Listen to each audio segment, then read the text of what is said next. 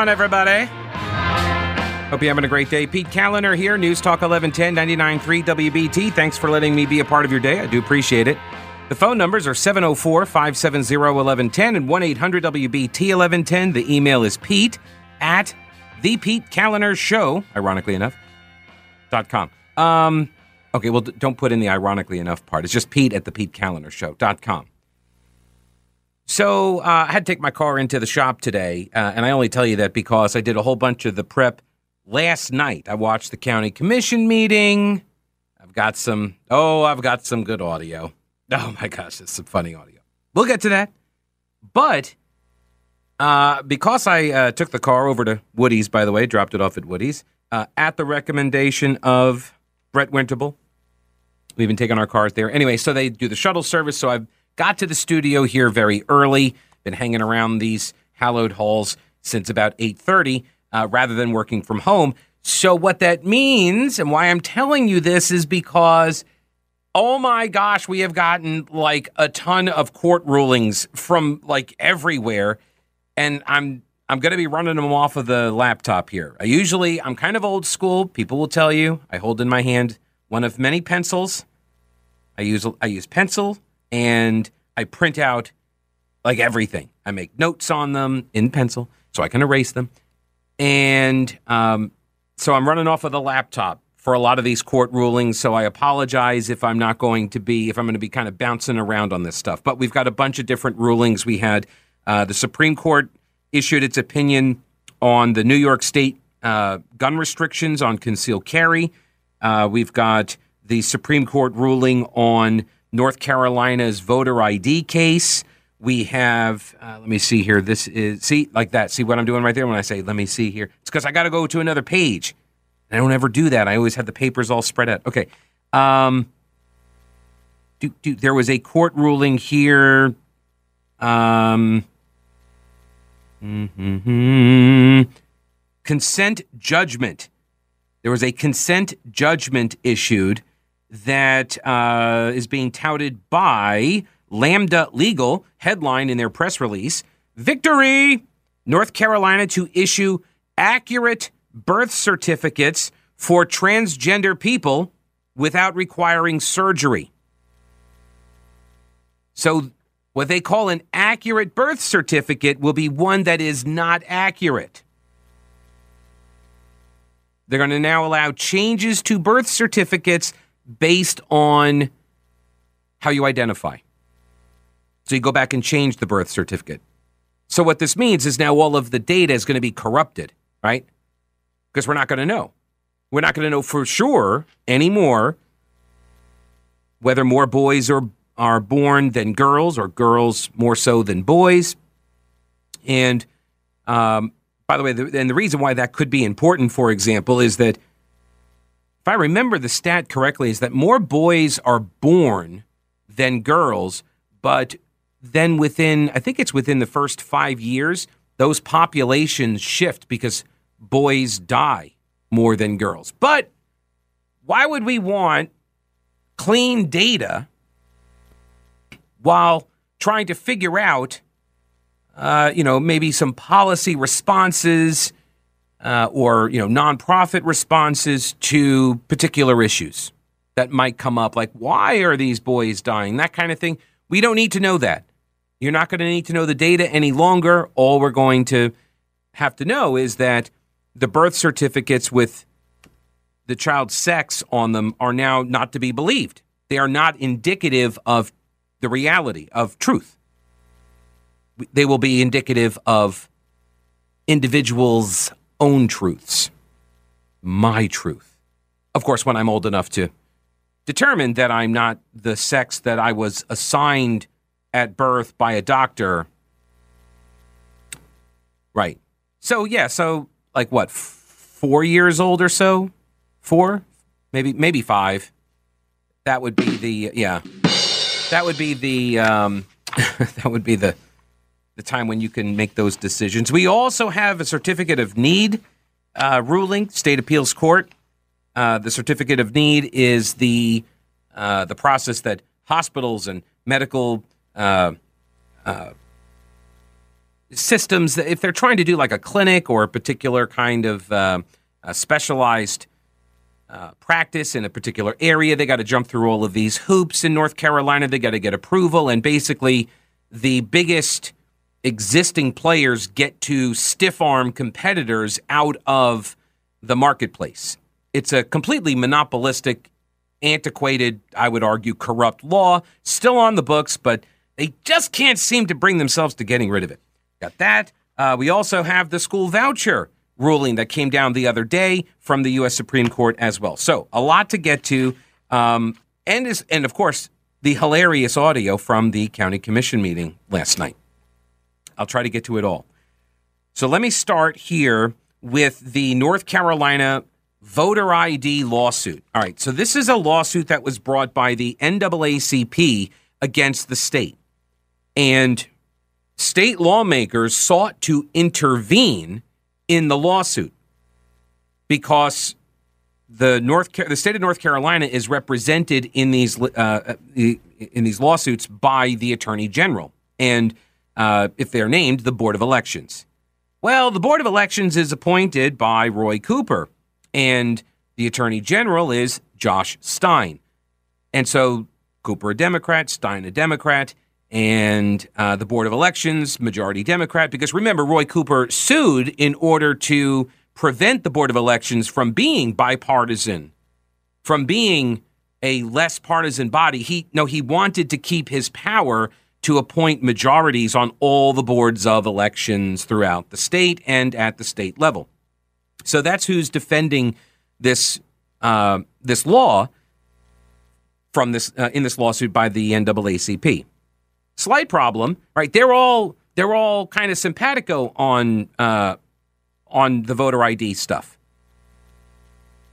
right? They, they're not fans of the voter ID law, which is actually one of the most liberal, most generous voter ID laws in America, and it still isn't good enough for them, which makes you wonder why don't you want voter ID at all? You're just opposed to the whole concept, no matter how, because for a long time they argued, well, the way it's written and the way the Republicans wrote it that last time or that other last time or the time before that or the time after that, uh, no, no, no. They just they got the language wrong. You know, I don't necessarily object to election integrity. I just don't think they did a good job on this bill.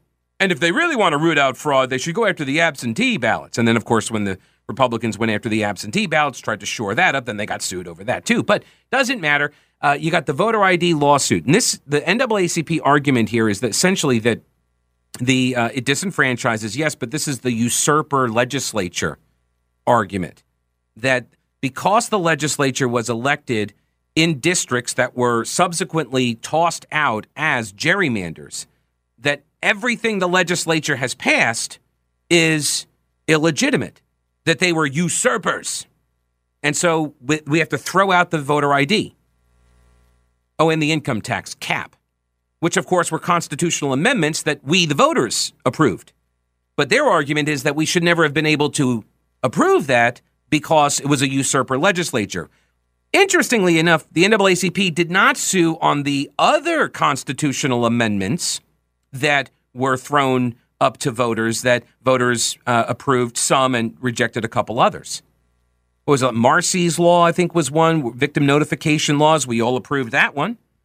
But NAACP is not suing over that one. But if they were to win, logic would dictate.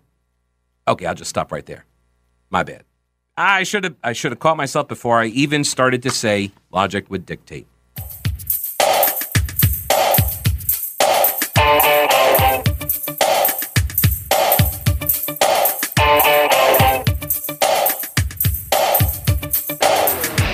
Hey, would you like to go to the WBT Sky Show? See the greatest fireworks extravaganza in the Southeast? Go to WBT.com. Oh, and by the way, um, if you are interested, we do a flag ceremony to honor veterans and active military, and uh, it's a flag ceremony after the ball game at Truist Field, Charlotte Knights, and then uh, before the fireworks show.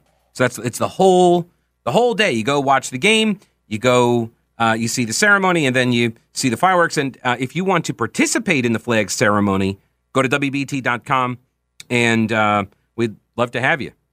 Sign up at the website. for your chance to join us at the WBT Sky Show. It's on July 4th, and that would include four tickets to the game, and you would then be a part of the flag ceremony on the field.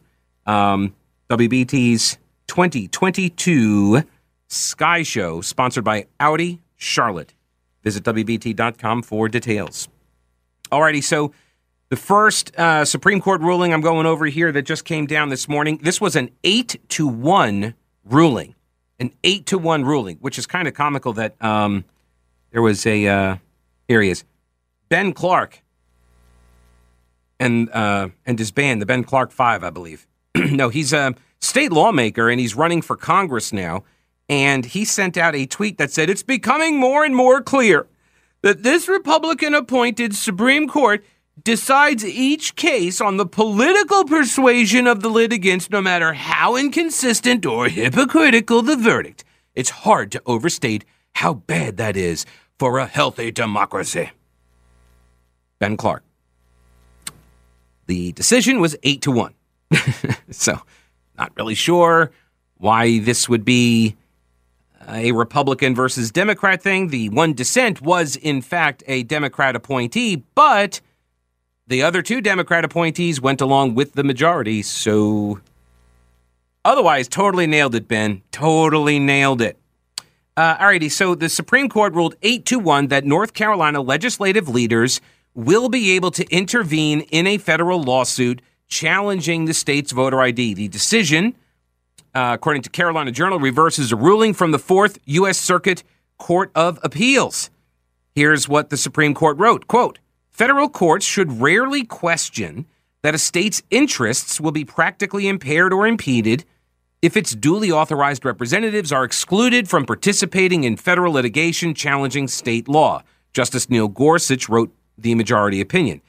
He said to hold otherwise would not only evince disrespect for a state's chosen means of diffusing its sovereign powers among various branches and officials, it would not only risk turning a deaf federal ear to voices the state has deemed crucial to understanding the full range of its interests. It would encourage plaintiffs to make strategic choices to control which state agents they will face across the aisle in federal court. That's the key. Why?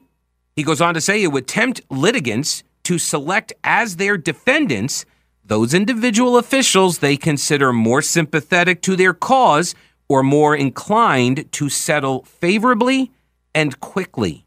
What does that sound like to you? Does that ring a bell? Collusive agreements. Right? We saw this very thing happen when Josh Stein, Democrat Attorney General, entered into a collusive settlement agreement with the people who sued Marc Elias and company over our election laws, the Board of Elections, the Attorney General's office, and the litigants from these left wing nonprofit groups, these activist groups, that said you need to change all of the election laws as we were early voting in 2020. And they entered into this settlement, and they didn't even tell the North Carolina legislative leaders who were in fact party to the lawsuit. They were named litigants, or, or, participants rather, defendants. They were named. And the Attorney General, the Board of Elections, and the plaintiffs struck a deal and cut out the legislative leaders. In this lawsuit, the NAACP has filed, the legislative leaders are now trying to get into the case because they don't trust Josh Stein. Gee, I wonder why that would happen. Whatever would Josh Stein have done? What could he have possibly done to undermine their trust? It's a real brain buster.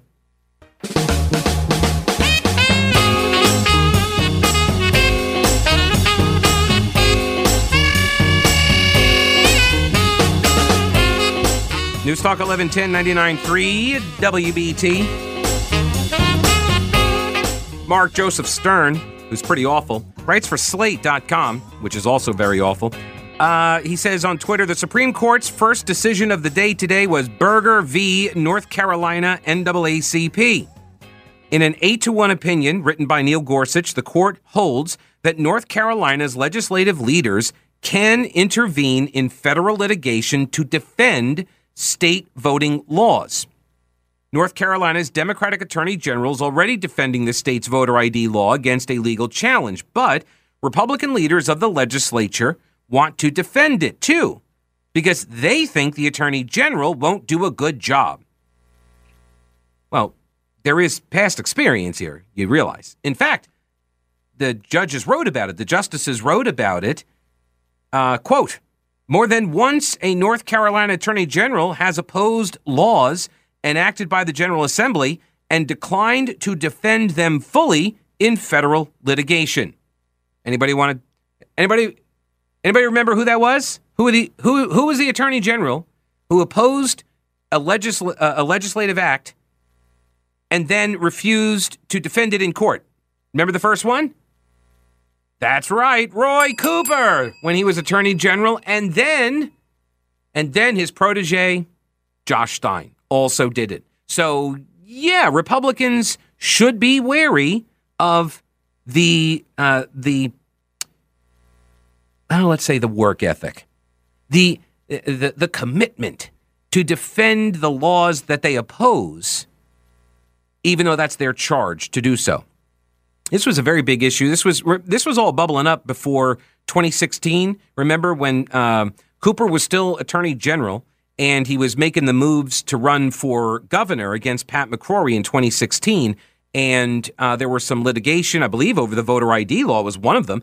And uh, Cooper attempted to and, and, did. He refused to defend the state. It was outrageous then. It's still outrageous now. And of course, media treats him like it's you know no big deal, nothing to see there. But it was I mean, to me, completely unethical. You want to talk about not fulfilling your oath of office? That was a great example of it. So, yeah, uh, the legislature is right to be suspicious of Josh Stein's ability to defend a law with which he disagrees. So the Supreme Court said, yeah, you totally can intervene as participants in the case. In his opinion, this is Mark Joseph Stern again, who's pretty awful. In his opinion for the court, Gorsuch suggests that North Carolina Republicans are correct to accuse the Democratic Attorney General of failing to vigorously defend the state's voter ID law. Well, they are. They are correct. They didn't accuse him of failing to vigorously defend the state's law. The Republicans are suspicious that he won't, because obviously he is still participating in the litigation, but they're, they're just not confident in him. They're not confident in, in him based on past experience, where he refused to defend certain laws and then made a collusive agreement on election laws in 2020.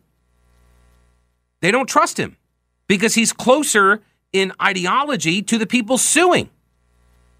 And what the Supreme Court said was if you don't allow this branch of government or these legislative leaders to intervene when they think their interests are not being represented, you essentially open the door for what?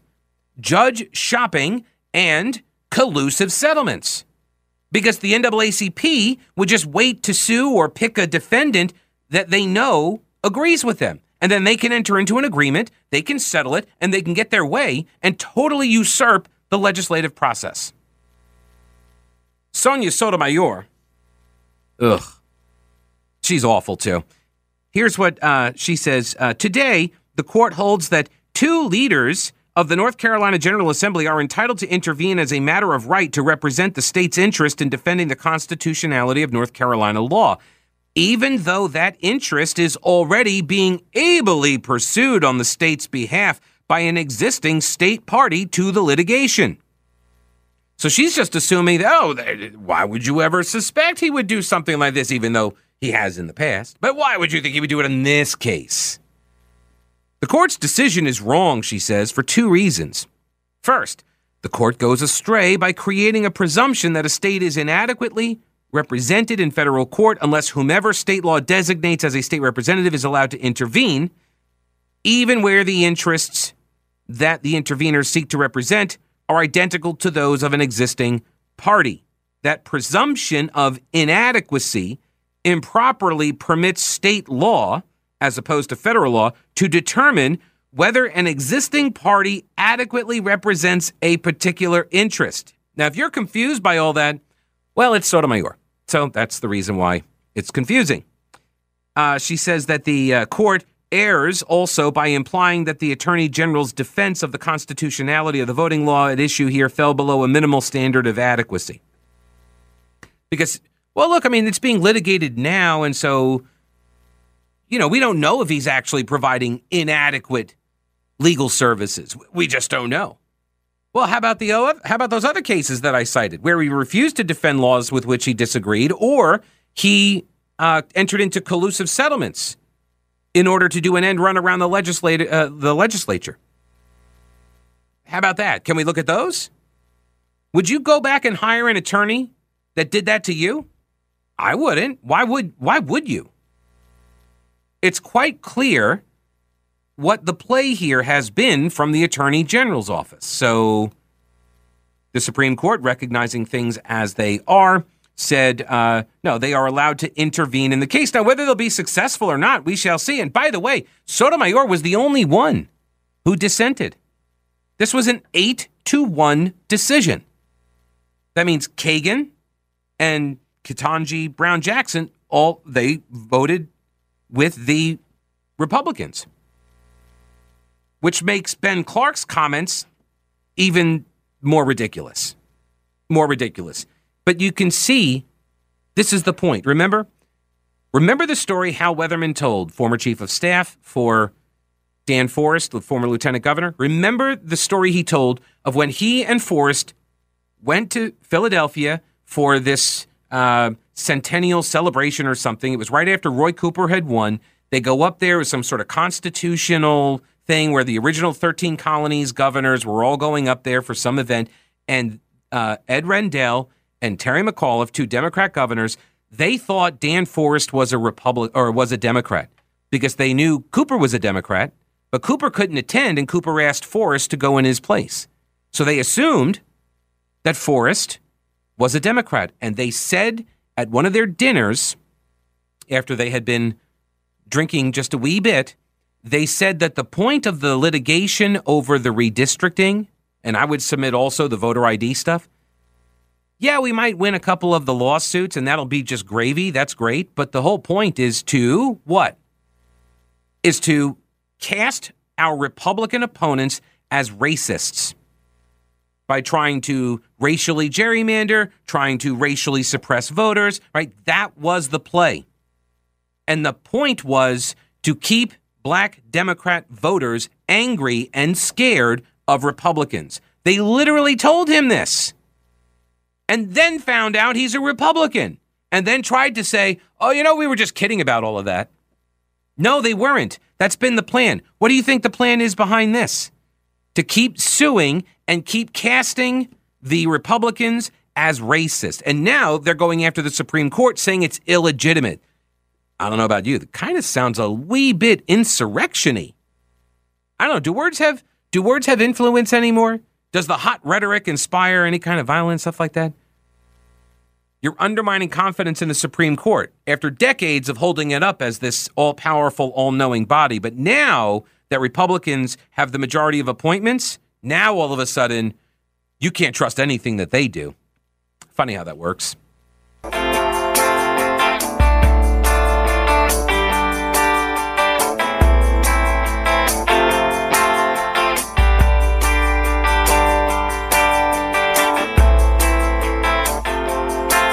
News Talk 1110 99.3 WBT.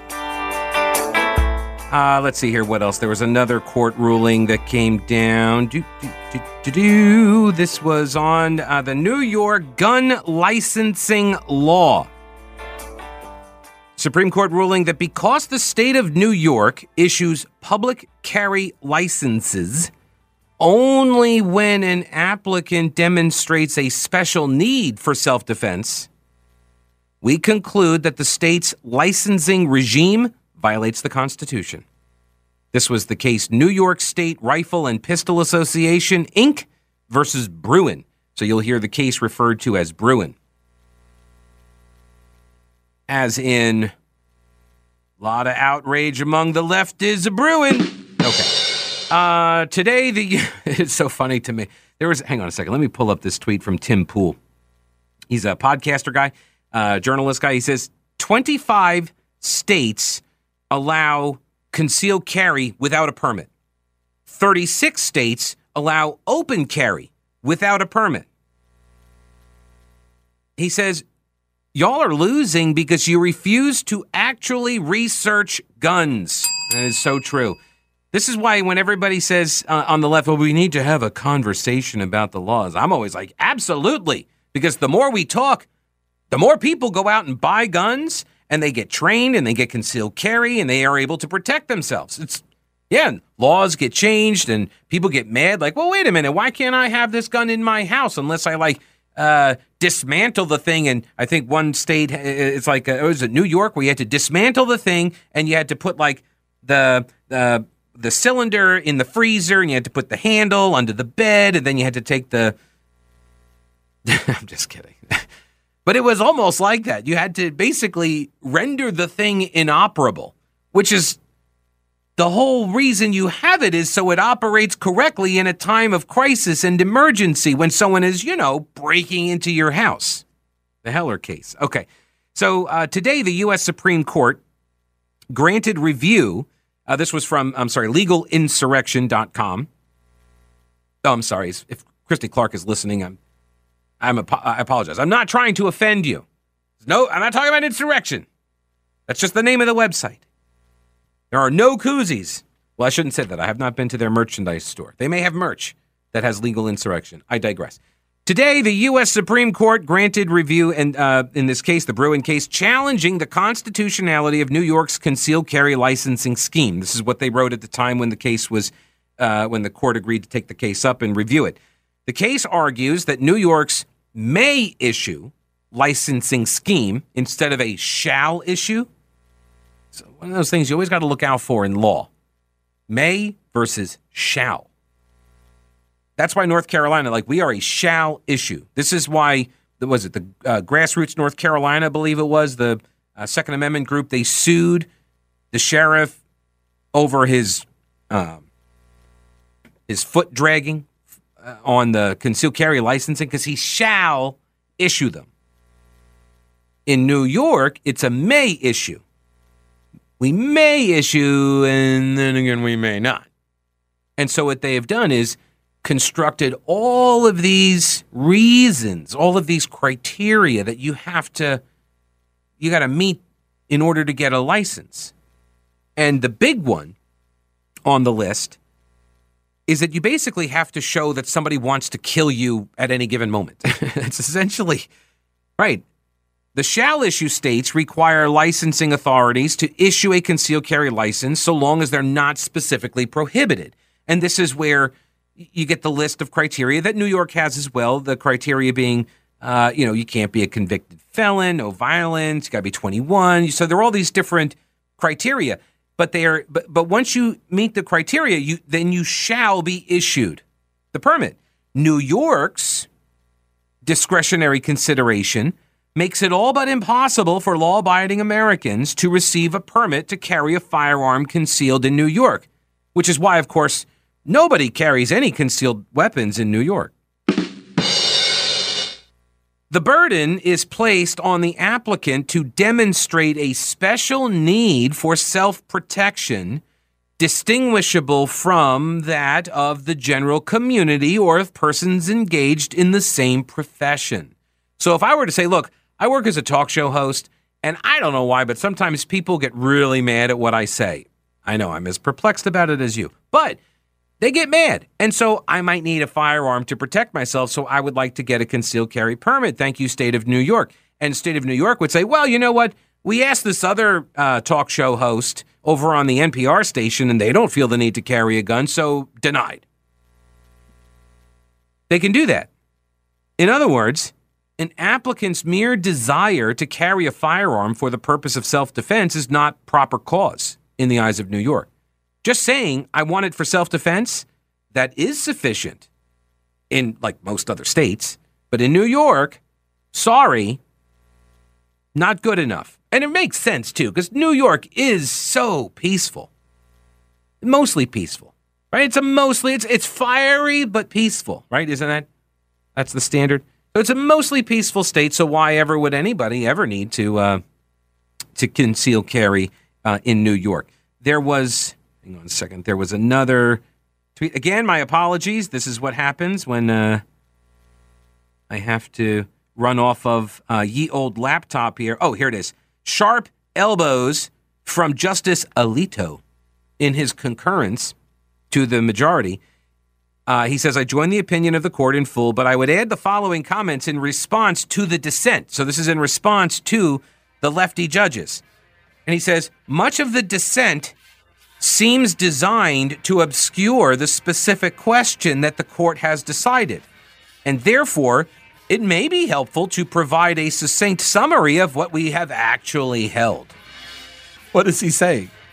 In in Supreme Court Justice lingo, he's like, "You guys don't even know what you're talking about."